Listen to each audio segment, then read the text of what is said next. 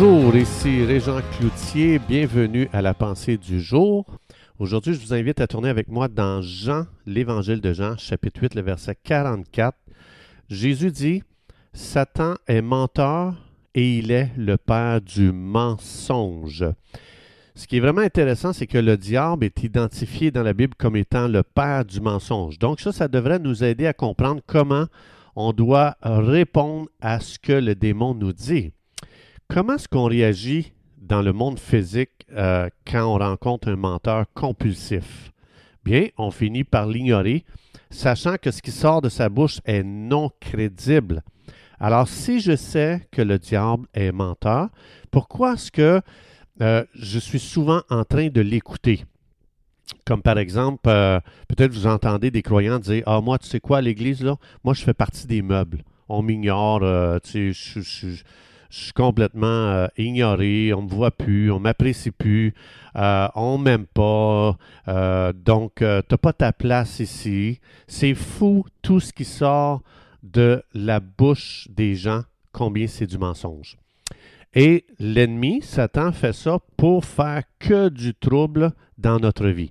Lui, il est déterminé à nous rendre prisonniers de ses mensonges, à devenir des gens captifs par tout ce qui balance dans notre tête.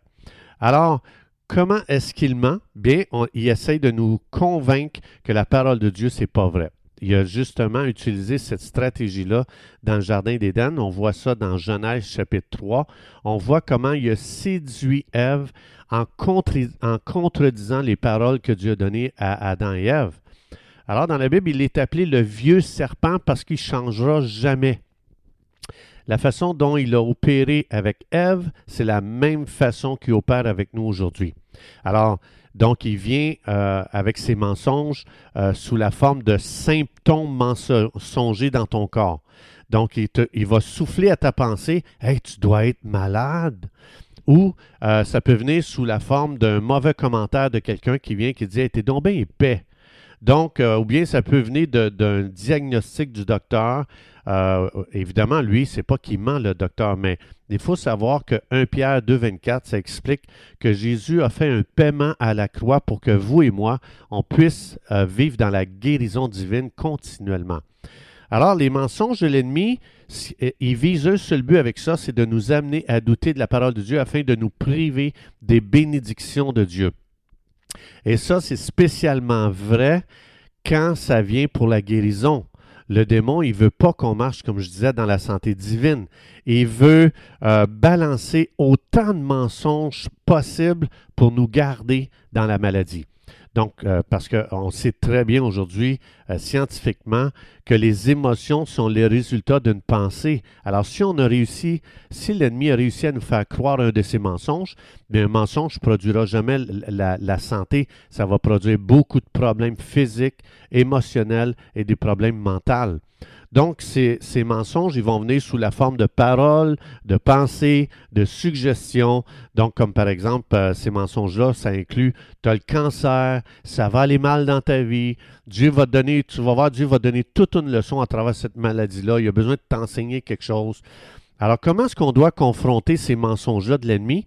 Bien, la Bible explique que Dieu nous a donné la parole de Dieu qui est la vérité, qui est l'épée de l'esprit. On ne peut pas juste dire, non, je chasse cette pensée-là. On ne peut pas faire ça.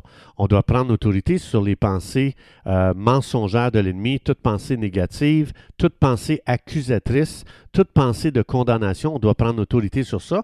Et après, ce qu'on doit faire, une fois qu'on a lié avec notre autorité spirituelle ces mensonges, on est appelé à remplacer, à remplir notre pensée de la parole de Dieu. Jésus a dit, l'homme vivra pas de pain seulement, mais de toute parole qui sort de la bouche de Dieu. Donc, ça veut dire notre pensée doit continuellement être remplie des vérités de la parole de Dieu. Dans Philippiens euh, 4.8, ça dit que tout ce qui est vrai, que tout ce qui est juste, que tout ce qui est honorable, que tout ce qui est digne de louange soit l'objet de vos pensées et le Dieu de paix sera avec vous. Donc, il explique combien c'est important de garder une pensée santé. Donc, c'est important de, de réaliser que notre pensée, c'est le champ de bataille.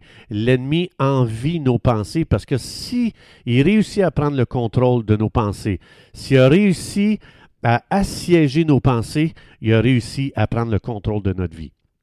Parce qu'on est le résultat de ce que l'on pense.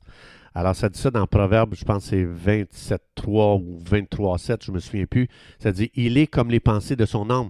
Donc, si j'ai cédé mes pensées à l'ennemi, il a contrôlé, et non seulement ma pensée, mais il, a contrôlé, il prend le contrôle de, de mon âme, de mes émotions, de ma santé physique. Il prend le contrôle de toute la chimie de mon corps. Parce que si j'entretiens une pensée négative, encore et encore, j'entretiens ces mensonges, c'est assuré qu'il va réussir à m'amener dans la dépression, détruire toute ma santé. Alors, c'est important de confronter l'ennemi avec la vérité de la parole de Dieu. Fait quand il vient et qu'il dit, toi, tu n'es pas capable de faire ça, tu peux lui répondre, je peux tout par celui qui me fortifie, dans Philippiens 4.13, je pense.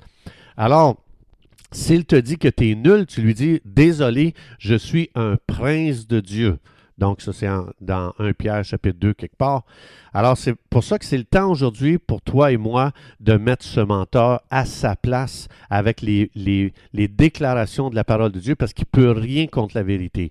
Mais s'il voit que tu ne connais pas la vérité, il va, c'est fou comment il va te, il va vraiment te donner un, il va te faire passer un mauvais quart d'heure.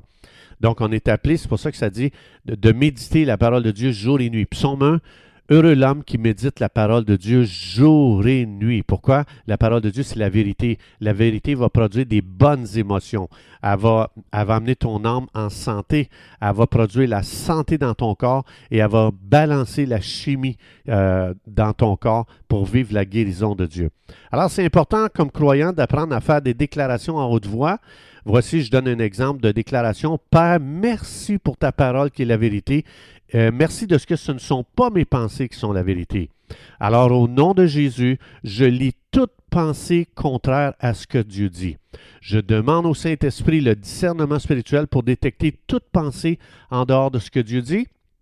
Puisqu'un sentiment, c'est le résultat d'une pensée, alors tout ce qui me décourage, tout ce qui m'amène dans l'abattement, tout ce qui m'amène à penser négatif, je, le lis dans le nom de Jésus et je reconnais que ça, c'est l'ennemi qui envoie ses mensonges dans ma tête.